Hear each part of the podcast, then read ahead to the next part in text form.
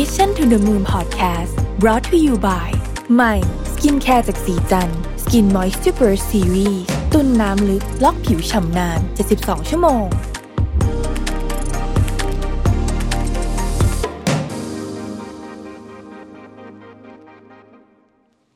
สวัสดีครับ ยินดีต้อนรับเข้าสู่ Mission to the Moon Podcast นะครับ คุณอยู่กับรวิศ หาญอุตสาหะครับ วันนี้มาชวนคุยเรื่อง to do list นะฮะใครมีปัญหาเรื่องการ clear to do list เนี่ย ลองมาฟังเรื่องวันนี้นะครับ อาจจะช่วยคุณ clear to do list ได้โดยเฉพาะการ clear to do list ในวันที่ไม่อยากทำงานนะฮะคือวันที่อยากทำงานฟิตๆเนี่ยก็คงไม่มีปัญหาอะไรเนาะเราก็คงจะ clear to do list ได้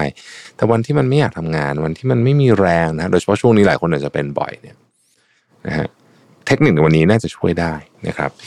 มัยก่อนเนี่ยเราไม่ค่อยชอบวันจันทร์นะหลายคนไม่ค่อยชอบวันจันทร์นะฮะแต่ว่าเดี๋ยวนี้ทุกคนบอกว่าไอ้หลายคนบอกว่า ทุกวันเป็นวันจันทร์หมดเลยนะฮะคือมันแบบไม่ชอบสักวันหนึ่งช่วงที่เราเข้าออฟฟิศได้ปกติเนี่ย วันจันทร์ก็อาจจะมีเรื่องนั่งหงุดหงิดบ้าง เช่น ต้องรถติดนะฮะหรือมันมีประชุมเช้าอะไรเงี้ยนะฮะแต่อย่างน้อยก็ยังมีเรื่องดีๆบ้าง เช่น ได้คุยกับเพื่อนที่ทำงาน แล้วก็หลังจากไม่ได้เจอกันมาหลายวันเนี่ยนะฮะในช่วงสุดสัปดาห์ก็ได้เอ่อได้พบปะพูดคุยกันนะครับ แต่การเริ่มสัปดาห์ในช่วงที่ต้อง work from home เนี่ยมันแตกต่าง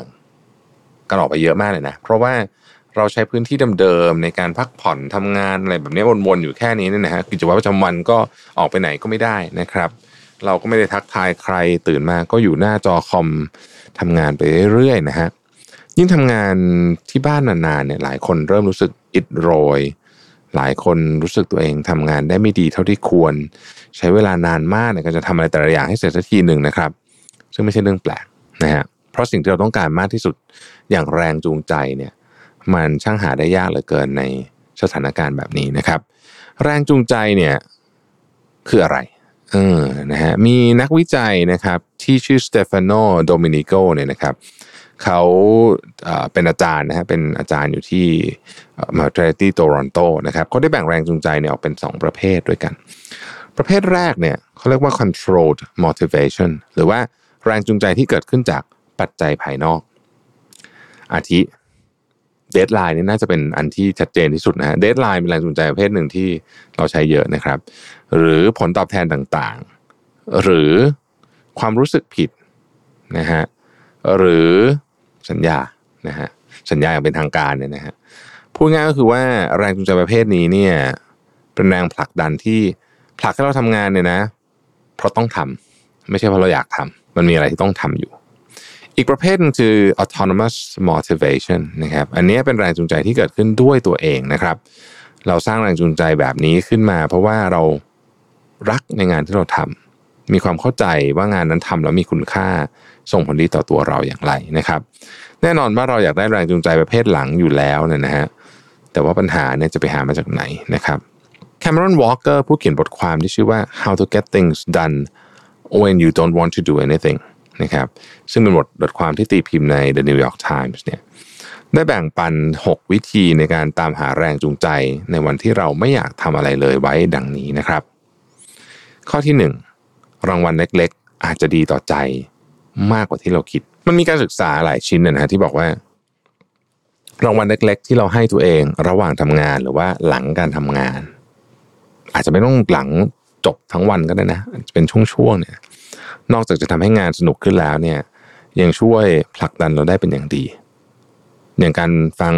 playlist โปรดไปด้วยระหว่างทำงาน หรือว่า ทำงานสักช่วงหนึ่งแล้วก็พักเหมือนที่เราเคยเล่าใน Pomodoro อย่างเงี้ยนะฮะหรือการชงเครื่องดื่มอร่อยๆ ใส่แก้วแช่ตู้เย็นไว้นะฮะรอว่าเดี๋ยวพักจะไปดื่มเนี่ยก็เป็นอีกวิธีหนึ่งที่น่าสนใจทีเดียวนะครับ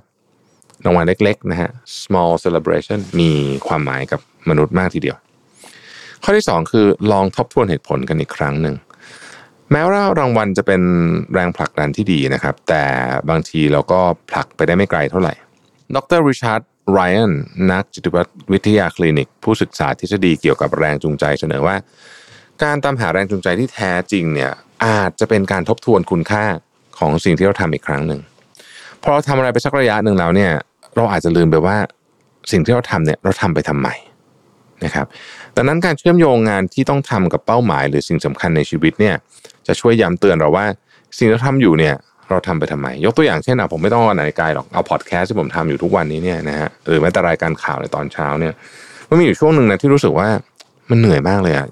อยากพักอะคำถามคือว่าเราทำไมถึงยังทำต่อนะครับคำตอบก็คงจะต้องตอบว่า เพราะว่าผมกลับไปทบทวนว่าผมทำเพราะอะไร แล้วผมยังชอบเหตุผลนั้นอยู่ อันที่สามคือไปด้วยกันไปได้ไกลนะครับ ทุกคนต้องเคยรู้สึกเบื่องานที่ทำหลาย ๆ ครั้ง งานมันก็ดูแล้วมันไม่มีอะไรเนี่ยนะฮะแต่ว่าโปรเจกต์ที่เราทำเนี่ยบางทีการได้ร่วมทำกับผู้อื่นแลกเปลี่ยนความคิดเห็นเนี่ย บางทีนะการได้ไปแบบระดมสมองกับกับคนในทีมเนี่ย มันช่วยให้เราเหมือนมีพลังขึ้นมาอีกครั้งหนึ่งแล้วก็คือเขินไม่น่าเชื่อ ในช่วงเวลาที่เราต้องทำงานแยกๆกันแบบนี้เนี่ย สิ่งที่พอจะทดแทนเรื่องนี้ได้เนี่ยนะครับ ก็คือการได้ติดต่อกับเพื่อนร่วมงานเป็นประจำไม่ว่าจะขอคำปรึกษาหรือความเห็นเกี่ยวกับงาน หรือแม้แต่การ ทำกระบวนการระดมสมองผ่านหน้าจอก็เป็นอีกวิธีหนึ่งที่ดีมากทีเดียวนะครับ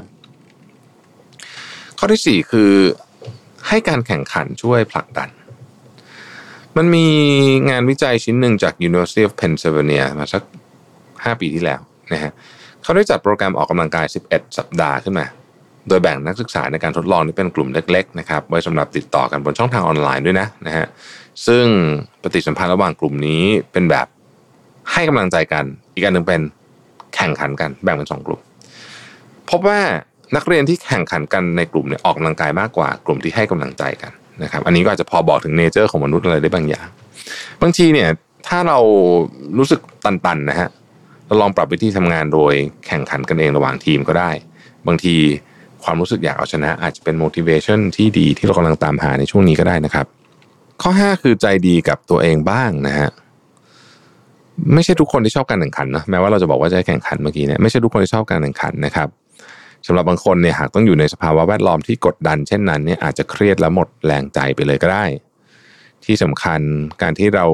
ใจดีกับตัวเองเนี่ยมีประสิทธิภาพบางทีสำหรับบางคนนะฮะอาจจะมากกว่าการกดดันตัวเองนะครับ อันนี้ก็เป็นอีกด้านหนึ่งของข้อเมื่อกี้นะครับคริสตินเนฟเนี่ยศาสตราจารย์ด้านจิตวิทยาของ University of Texas เนี่ยกล่าวไว้ว่า หลายคนมักจะพูดจาใจร้ายกับตัวเอง เพื่อบังคับให้ตัวเองทำงาน แต่จริงๆแล้วเนี่ยการใจดีกับตัวเอง ช่วยให้เรามีสมาธิกับเป้าหมาย ช่วยลดความกังวลในความผิดพลาด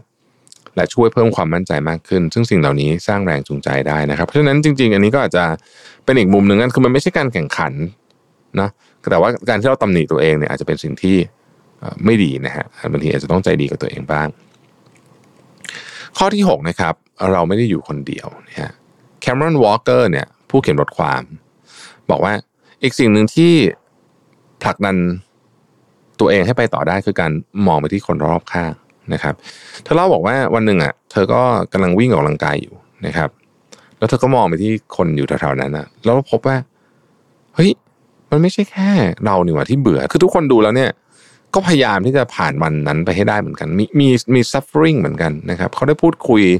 กับคนที่อยู่แถวนั้นที่ไปเจอตอนวิ่งเนี่ย ก็หลายคนก็เจอปัญหาคล้ายๆกันนะครับ แล้วเธอก็จินตนาการต่อถึงผู้คนที่ต้องทำงานหนักกว่าเธอเช่นหมอพยาบาลนะฮะ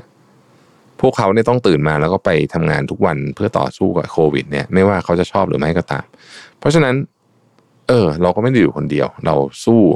เรื่องนี้อยู่ร่วมกับผู้อื่นมากมายนะครับ ดังนั้นเนี่ย แต่ละวันในช่วงนี้อาจจะเบื่ออาจจะท้อนะฮะแต่ว่าผมคิดว่าการ เอาเทคนิคเหล่านี้ไปใช้เนี่ยนะฮะเพื่อสร้างแรงบันดาลใจ motivate ตัวเองให้สามารถขึ้นมาทำงานเคลียร์ to do list ต่างๆ ได้เนี่ย ก็น่าจะเป็นวิธีการที่ช่วยให้เราผ่านช่วงนี้ไปได้ ระหว่างว่าสถานการณ์จะดีขึ้น แล้วก็กลับไปใกล้เคียงกับปกติได้เร็ววันนะครับ ขอบคุณที่ติดตาม Mission to the Moon นะฮะแล้วเราพบกันใหม่พรุ่งนี้ครับ สวัสดีครับ Mission to the Moon Podcast Presented by สีจัน Skin Moisture Burst Series ตุนน้ำลึกล็อกผิวชำนาน 72 ชั่วโมง